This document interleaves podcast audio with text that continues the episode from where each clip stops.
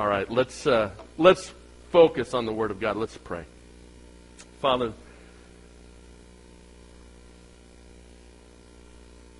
I think of Paul sitting in jail or house arrest,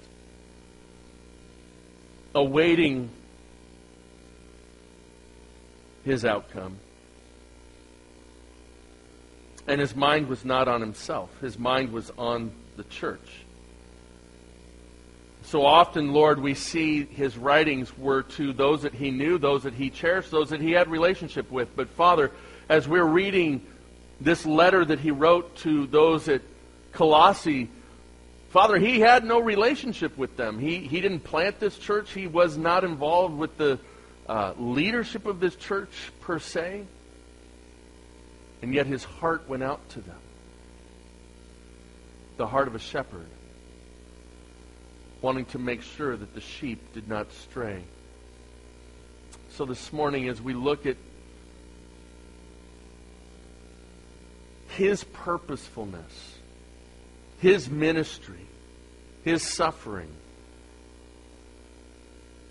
and how did he move beyond that? Let us take heed. Let us learn from it in our own lives and apply it diligently. Let your Spirit guide these words from Scripture for each person.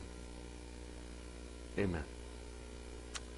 Amen. Well, if you have sermon notes, by the way, does anybody need a Bible? We have Bibles we can pass out. Just raise your hand. I've got one right here. Um, and anybody else, raise your hand if you need a Bible. They're really nice. They're like pseudo leather, ESV. We all know what ESV stands for, right? God's approved version. So it's a little thing between my life group and I. Um, so uh, as you turn, you could go ahead and turn Colossians one. That's where we're going to be. And as we look at it, we're going to uh, we're going to stand while we read this scripture. We don't often do that. So if you would like, please, uh, once you have found it, go ahead and stand. I'm going to have it up on the screen. And you can listen as I recite God's message for us this morning. Now I rejoice in my sufferings for your sake and in my flesh I am filling up what is lacking in Christ's affliction for the sake of his body, that is, the church, of which I became a minister according to the stewardship from God that was given to me for you, to make the Word of God fully known, the mystery hidden for ages and generations, but now revealed to his saints. To them God chose to make known how great among the Gentiles are the riches of the glory of this mystery, which is Christ in you, the hope of glory. Him we proclaim, warning everyone and teaching everyone with all wisdom, that we may present everyone mature in Christ. For this I toil, struggling with all his energy that he powerfully works within me. Amen? You may be seated. So this morning, you can take out your sermon notes and fill those in. Do fill in the blank if you'd like. And uh, follow along with us. We're, we're going to be, uh, you can put a little, put your pinky finger, a little card in Luke 14. We're going to camp out there a little bit today, too. And we'll have some other cross references. But we're finishing up chapter 1 today in Colossians. And as we do so, I kind of, in looking at the message and looking at what was in front of me, we came up with this message title, Maladies, Ministries, and Motivation. Anybody have some maladies today? Like maladies? What is that? Money? What, what is a malady? We'll explain that in a little bit. Anybody have a ministry today? I hope so. Does anybody have motivation? Of course you do. That's why you're here. Thank you. Thank you for your motivation. Well, I, I want to give you just a real brief overview of what this might look like, because um, we might have a little problem with, with looking at that. So, your takeaway today is this idea of service with a smile. Service with a smile. How many of you that are, you know, mid 20s, below, you've got a, a, a job? It's a service oriented job? Yes, Keith, I see that hand. It's a service oriented job. And after about an hour and a half of your job, the concept of smiling at your act of service is just so foreign. You're saying, mid 20s down, forget you, Pastor. I, you know, that applies to me all over the place. Have you ever met the person that's smiling while they're serving you? And a difference that makes? So, how do we do that? Would you rather be the person that's just grouse and rude, or would you rather be the person that is able to smile no matter what is going on with your act of service? That you can smile. How do we do that? Service with a smile. Well, I think that's a game changer, right? If we could learn to do that in our acts of service, whatever those are, that's a game changer. So I want that to be your takeaway today, is that we do need those game changers in our life. And you may be saying, well, I don't understand what a pastor, help me understand, where's your point of reference? Well, for some of you, this is a game changer right here. Right here. right? Now you're tracking with me a little bit. This is a game changer. How many of you cannot smile until you've had your coffee? Wow. We'll have a special prayer service for you tonight. Uh, maybe this. You know, I, I showed you guys this guy a little while ago, right? See, that's a game changer. Like, how could you be upset and then see that?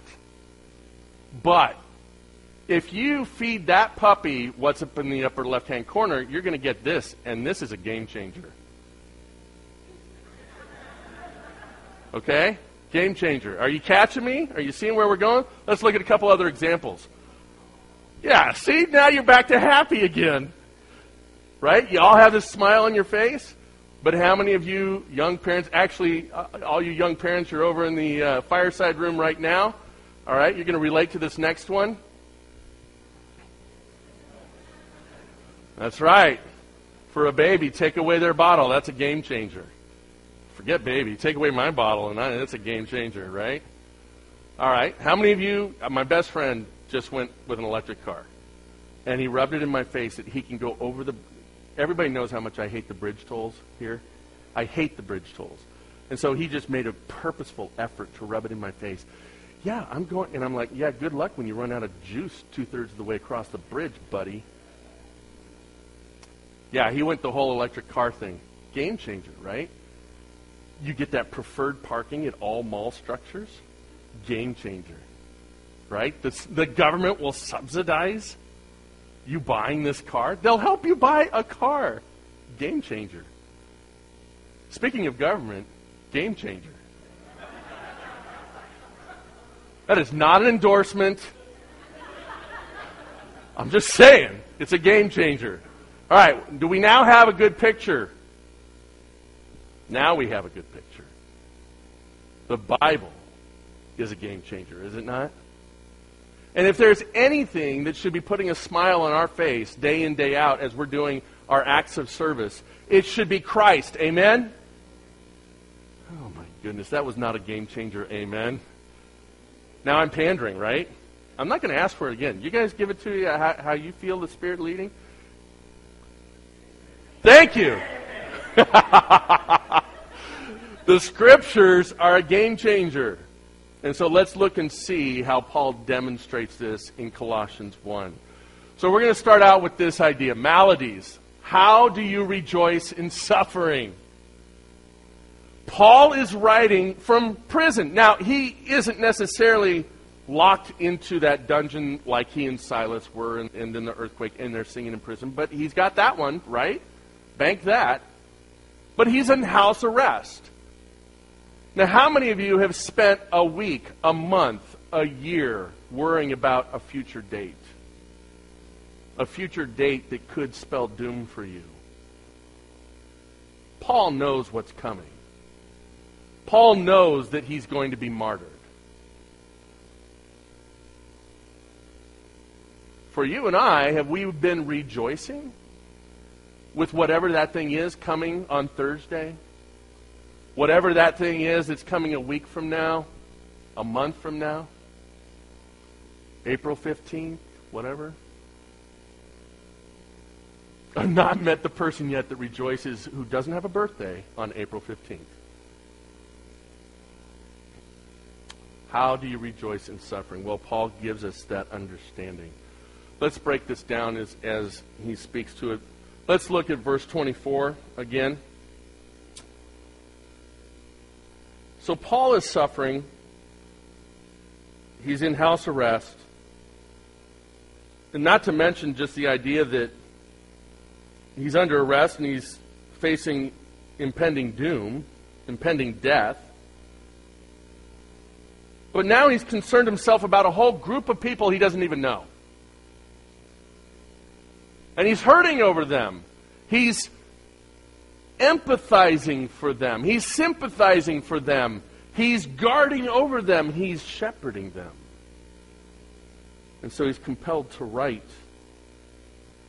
And so in verse 24, he says, Now I what? What does he do? He rejoices. Now I rejoice in my sufferings.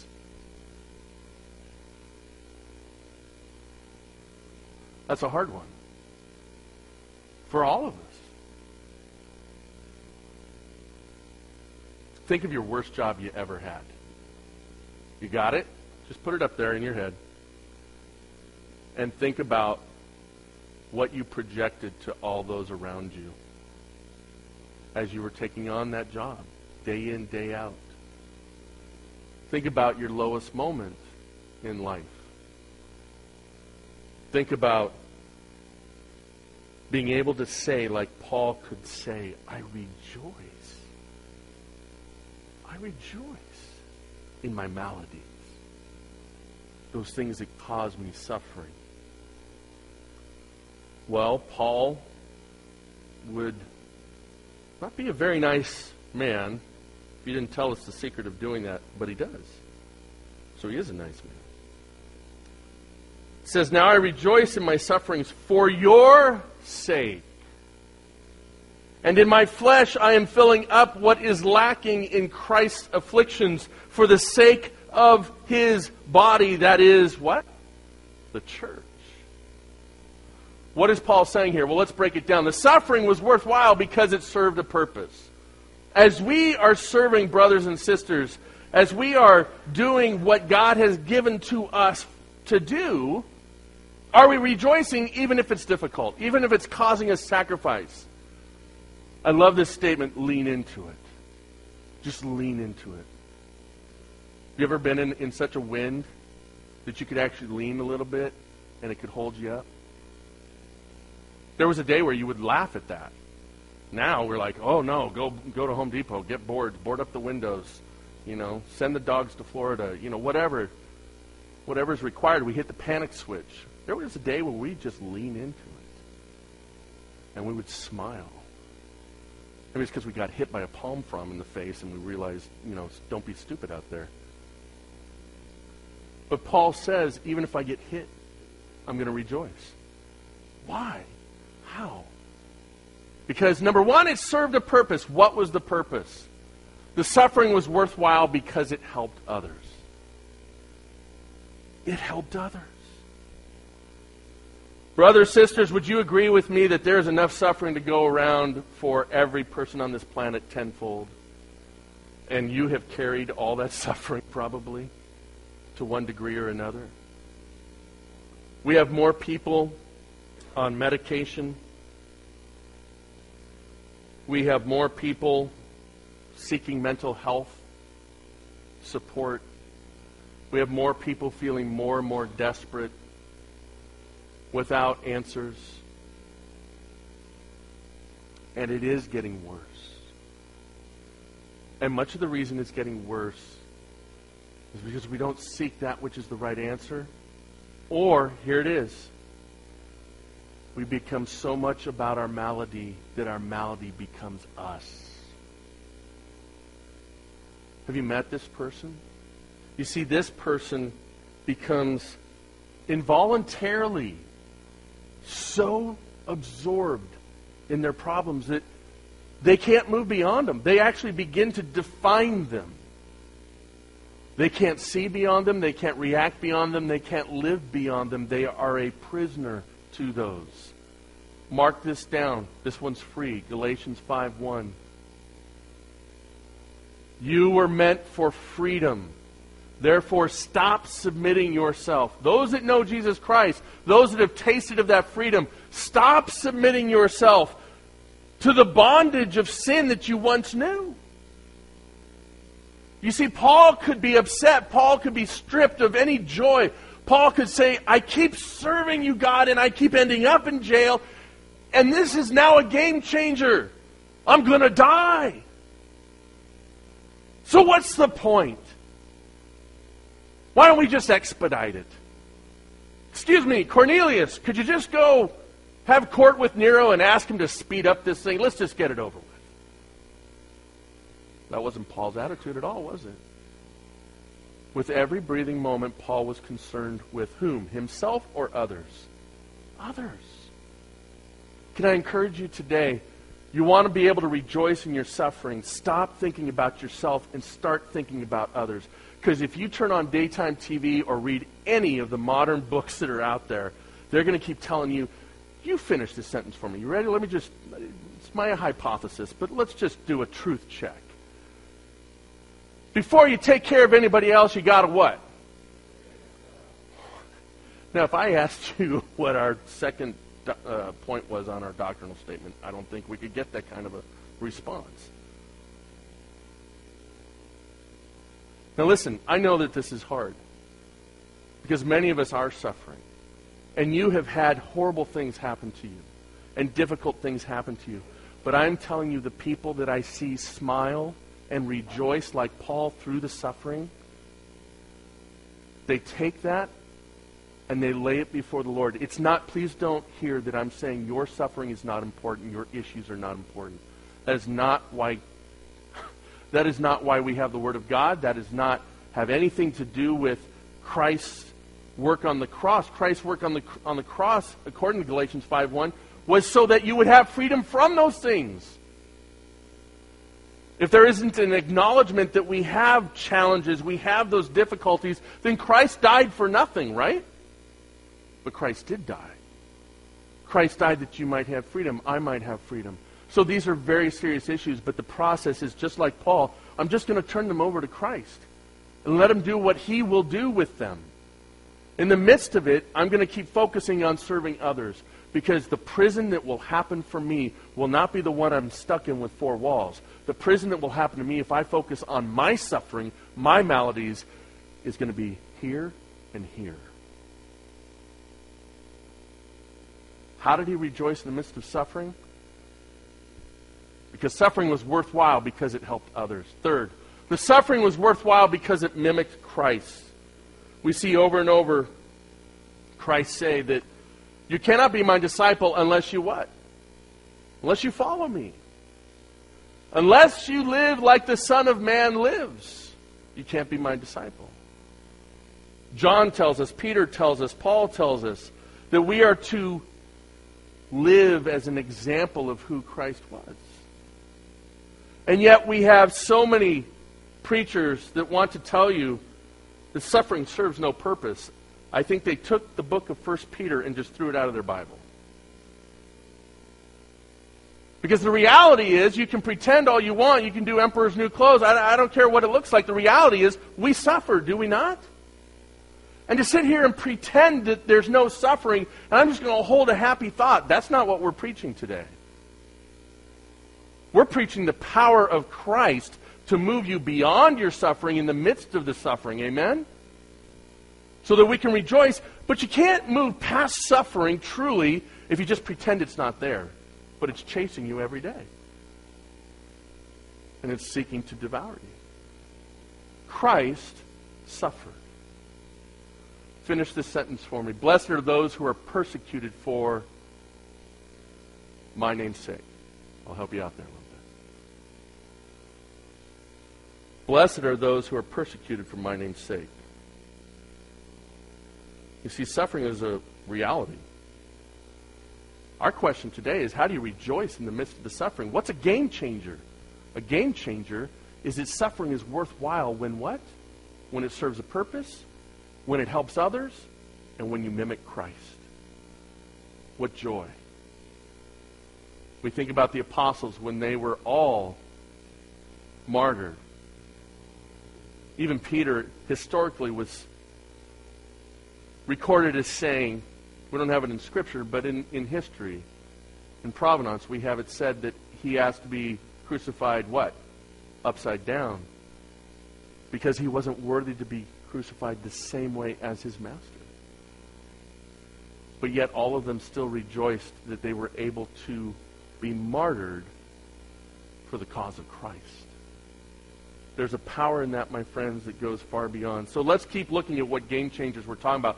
That's maladies, and that's what stood out to me at the very beginning is Paul saying, hey, I'm suffering. I'm going through difficult things, but here's why. I'm suffering for the cause of Christ. I'm suffering for you, the church. And because of that, if anything good comes of that, it's worth it. It's worth it. Ministry. How do you serve according to your calling? Great question. I'm glad you asked it. Let's look at, look at verse 25 through 27. Turn there with me, if you will. And it says this. Now, I'm going to back it up a little bit to give context here.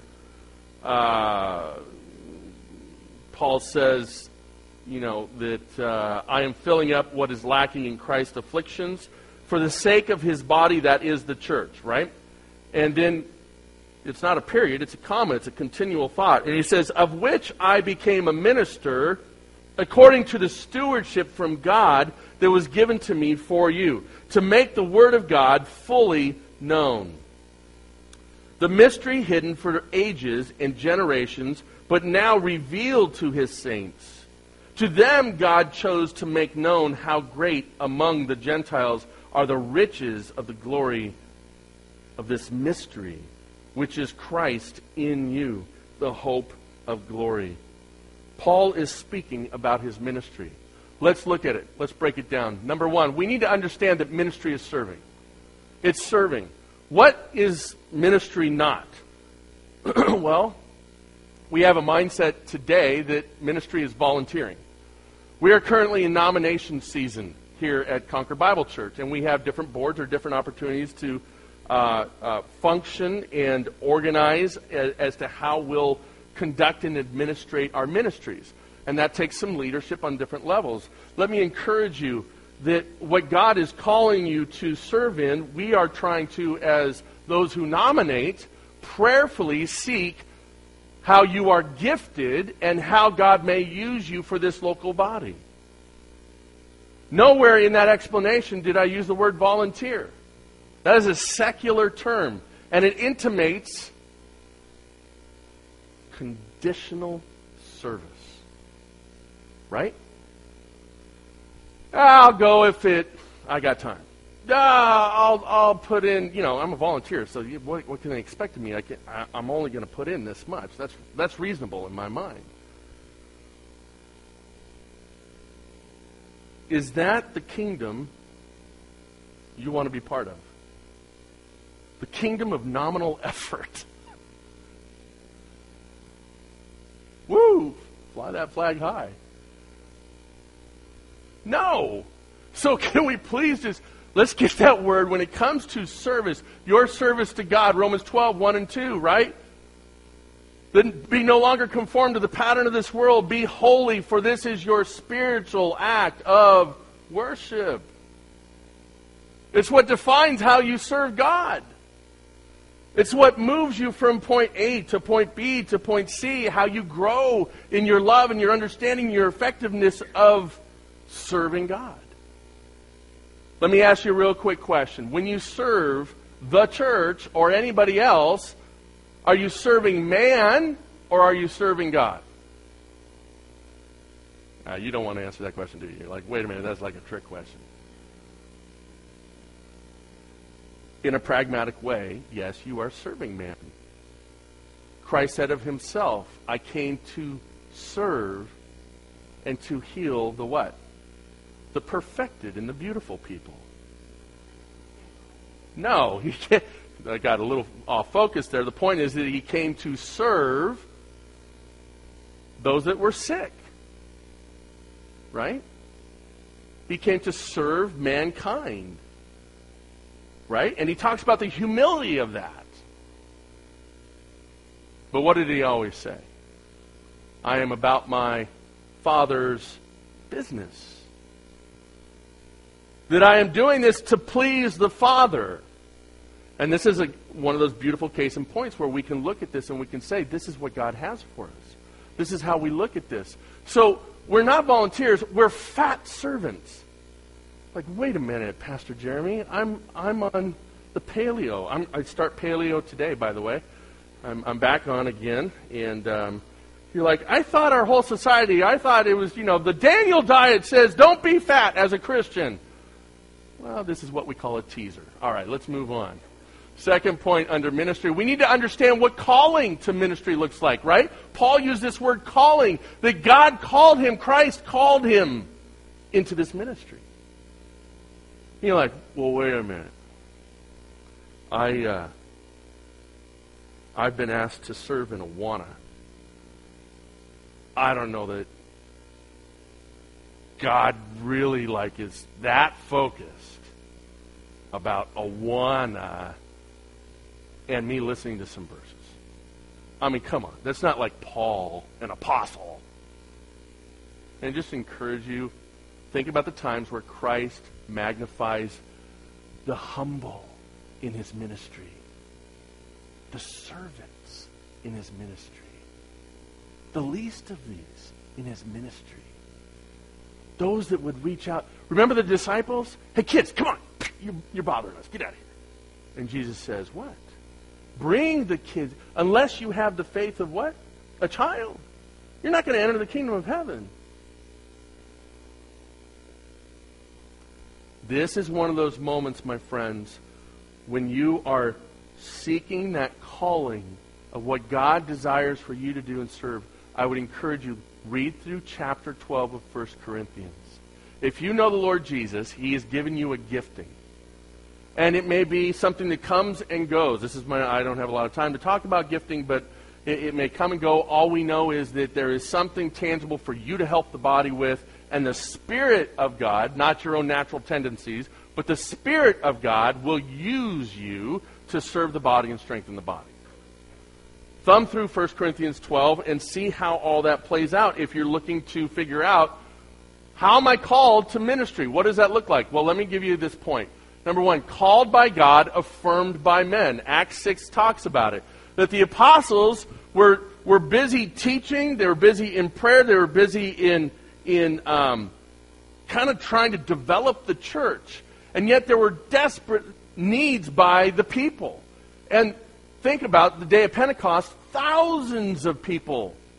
If we had thousands of people show up here and we were doing taco bar with the adult ministry, which we are today, we'd have to have a fishes and loaves reenactment on the Mexican level. Okay? That Jesus is going to have to do something that goes way beyond. Think about how difficult that was for those apostles. And so what did they do? They did just what, what God commanded Moses, or Jethro spoke to Moses about. You got to get some help. And so read through the Acts 6 and see how they did it. See how they were called, how they were affirmed by men. The nominating committee here prays over what God wants us to do over the coming year.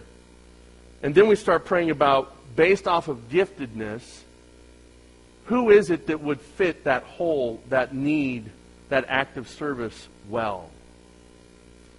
And as we pray about it, and as a collective group, we see who the Lord brings to our minds. And then we propose that to an individual. And we say, Would you be willing to serve in this capacity? And, and we'll tell you how, what that looks like and, and what the expectations are, but we want you to pray about it. We want to know that you know that God is going to fulfill you in that ministry and carry you through that ministry. And if that individual comes back and says, I believe God would have me serve in that capacity, not as a volunteer, but as a servant, right? Then on November 22nd, we might all just happen to come here, hypothetically, and affirm through voting that God is working in that person to serve in that capacity. Do you get it? That's kind of how we choose to do it. But let me just encourage you don't move into a ministry or an act of service outside of God's will. You're, you're going to be stumbling around. You're going to you're going to get frustrated. Others are going to get frustrated. Find your sweet spot of service. We need to understand how to effectively carry out our ministry. How do we do that? Well, here's your fat thing. You need to be faithful to serve. You need to be available to serve. And you need to be teachable in serving. All right? This is an old, old uh, stylistic leadership thing that's floated around the church for a long time. Much of the time when we have a challenge with service, with ministry, it's because somebody has dropped the ball and they're not, they're not faithful. Why are they dropping the ball? Because we are in a constant barrage, my friends. Trust me, I get it. You probably sit there thinking, the pastor has no idea how busy my life is. You're right. I don't, I don't, I don't know how busy your life is. But Christ does. And that's why if you look through Luke 14, we're not going to have time to get into it, but I encourage you, go to Luke 14 and listen to the words of Christ and his expectation. He tells a parable about the banquet. He says, Go, invite these people to come to the banquet. And this is what happens. People tell him, uh, I, I, I got this thing going on. I can't come. And then the next, uh, no, I, have got a field I got to plow. I'm too busy. I, I can't make it. And then they ask another person, what? Eh, I, I got, you know, Star Wars is coming out on the 18th. I got to work on my costume. I can't, I'm just, I don't want to overcommit, you know. Don't picture me in a Star Wars outfit. You're all doing it right now. Stop it. Knock it off. I hear the laughter. No, no, don't do it. What does it say in Luke 14? It says that the master became very angry. Can I just encourage you, without me digging and prying, just in a general sense, everything under the sun is trying to compete for your time. But we will stand before the Lord, and on that day he will say, What did you do with what I gave you? Well, I was pretty busy. Well, I had a family. That one's the really touchy one? I've got a family. I can't, you know, I can't do this, I can't do that, I can't do the other. Well, I had bills. You understand? I've got all these bills and I've got to, I've got to work and it's getting harder and harder. More and more difficult, my friends, especially in Northern California, in the Bay Area to be able to not work so hard that you're exhausted, not work so hard that you have time for family and for faith. Trust me, as your pastor, I get it. So, whatever we present to people, we are going to try to be reasonable. But our desire to present acts of service to people is so that when you are standing before the Lord on that day, you'll be able to offer him something. And it, just like Paul, as he reflects and he talks about why he's able to rejoice, being able to serve others in the church body, the body of Christ, is invaluable. Is invaluable. Let's move on. Last motivation. How can we get involved and stay involved? Verses 28 and 29. This is fantastic. I'm going to look behind me. What is the second word up on our value statement? And if you look in your bulletin, you'll see the corresponding statement that we have for each one of these words.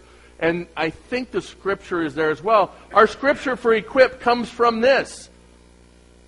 And so listen, verse 28 29, it says, Him we proclaim. Now, this is his ministry. This is Paul's ministry. Him we proclaim, warning everyone and teaching everyone with all wisdom that we may, here you go, we may present everyone mature in Christ.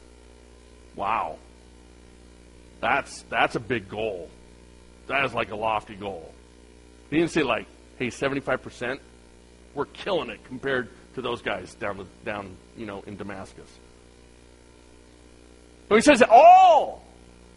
Our goal is all. And to present them what? You know, C average. You know, a few things, a little bit of understanding. They can sing Awesome God, even the second verse. Right? With wisdom and maturity. And then what does he say? Oh, oh, this one hurts. Ugh. Okay, you ready? For this I toil. How many of you used the word toil this past week? Raise your hand. But nice. How many of you have toiled this past week? Raise your hand. Yeah. That's like one of those no no words in my vocabulary. I just do not like the word toil because it just, it is not a positive word at all. It, that's like a sweat word. I'm just of, whoa. I mean, think about the job that you work at and think about the person who toils and the person who doesn't toil. Right?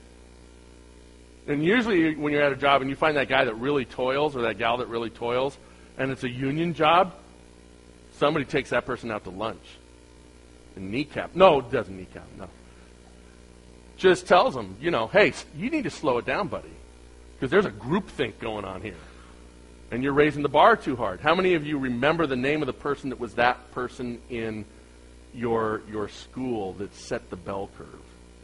Right? They just toiled way too hard, and they're messing it up for everybody else. Paul says for this purpose, his ministry is to toil, to work hard, so that what? He might be able to present you mature in Christ. So that when you stand before the Lord on that day, you're going to have something. You're not going to stand, oh, I didn't know. I didn't know you expected me to. I. Jesus loves me. I know that song. And that's great. Folks, there's a difference between just participating. Oh, I'm going to get myself in so much trouble. It's the difference between the participation trophy and a real trophy.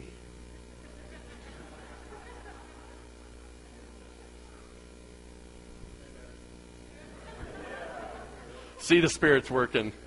Know what your service is. 1 Corinthians 12 is going to help you with this motivation. Don't get motivated and ju- you know that person like, oh, look, they're doing this. They sign up for everything. Like every once in a while, we'll have a ministry fair, and somebody comes through, and they'll sign up for everything. Do you know it's that person that we don't want serving in anything before we sit down and talk with them, right? The motivation is awesome, but it's like it's like a what do they call that? Like a, a, a neutron, the the X molecule that's just bouncing everywhere, and you know it's it's scary if it hits things. Know what your service is before you start serving. Know what it is that God's called you to do. But boy, you got to have the motivation. So what's next? Serving God means to be driven to help others to succeed. That's the key. It's got to be about others, right? Have you ever tasted the joy of somebody coming to you and sharing with you? And by the way, it doesn't have to be some big formal ministry. I, I did a wedding down in, in Southern California about three weeks ago and uh, I came across a, a, friend of mine from my former church. A lot of people from my former church at at at, uh, at this wedding, and it was towards the end of the night. All the ties were loosened. People had been dancing, singing a lot of Journey songs, and um, you know, and everything's winding down, and you know, the, the food people are packing up, and, and so you're kind of saying your goodbyes and this and that, and, and so I'm saying goodbye to this one guy that I'd mentored for years, and, and this other guy, Ryan, walks up. Ryan's just a brute, man. This guy, this guy should be a poster.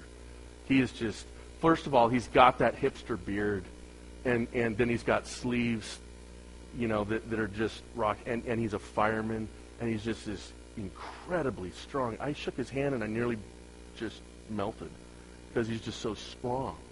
Just a great guy. And I've not met too many that are more passionate about their love for the Lord than this guy, Ryan. And honestly, I didn't remember this moment, but he, he came up to tell me Look, I was having a really difficult time, and you took the time to sit down and talk with me, encourage me, and then several days later, you didn't just stop with that. You came and you gave me this picture.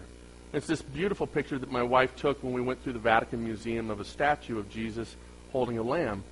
And he said, I've thought of you every single day because that hangs next to my desk. And I think about the, the, the message you gave me with that picture. And it encourages me every day. And you need to know that.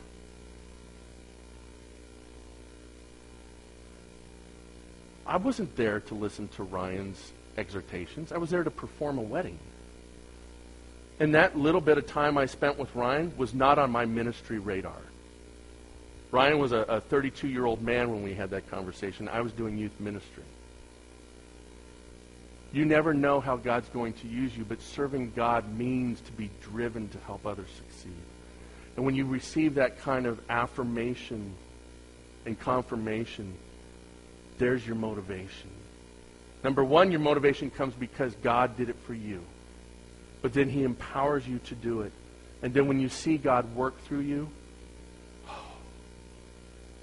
there's nothing that matches it. There's nothing that matches it. Last point. You've got to be motivated by God. Brothers and sisters, we want to get to the point that Paul was at where he could rejoice in his sufferings that no matter what malady came upon him, he could still rejoice. We see his answer to that. It was about serving the church. It didn't matter what he was suffering through, that the concept, the idea, the principle, the effectiveness, the practice of serving the church to help them erased the suffering so he could rejoice. Number two, Paul knew his ministry. He knew what it was about. It was about preaching the gospel. It was about preaching the message to the Gentiles. And it was about seeing them come under the influence of the Word of God and their lives be transformationally changed. And then doing everything within His strength. Everything within His strength. And by the power of God. Did you catch that at the end of verse 29? I didn't read that, but I'll just, I'll just quote it that he toils and he works for all of this by his own power. No, it says by his power that he works through me. And this is our concluding point. If we want to be effective in our ministry, then we've got to find motivation. Motivation comes from the Lord Jesus. Because there's days where you're not going to be motivated to serve. There's just going to be days where you're not motivated to serve. And so what do you do on that day? You say, Your will, not mine. Your will, not mine. And on those days when I've said those words, my motivation changed. Much more than a cup of coffee could ever affect me. You see, God working through me is a game changer. God working through you is a game changer. Let me close in prayer, and then Christy has just a few words for you um, to share about what's happening here this week, and we'll dismiss. Lord, bless our time as we move out from here this week. Let the word dwell in us richly. Move us to understand how we can move beyond our suffering, how we can find our ministry and our serving in an appropriate way that you want us to serve in, and how we can stay motivated in doing so. Lord, I pray over the offering this morning as your body, your saints have come and are giving from their hearts as an act of worship. I pray, Father God, that you give them great joy in doing so. And thank you for upholding this local body. To you be the glory. Amen.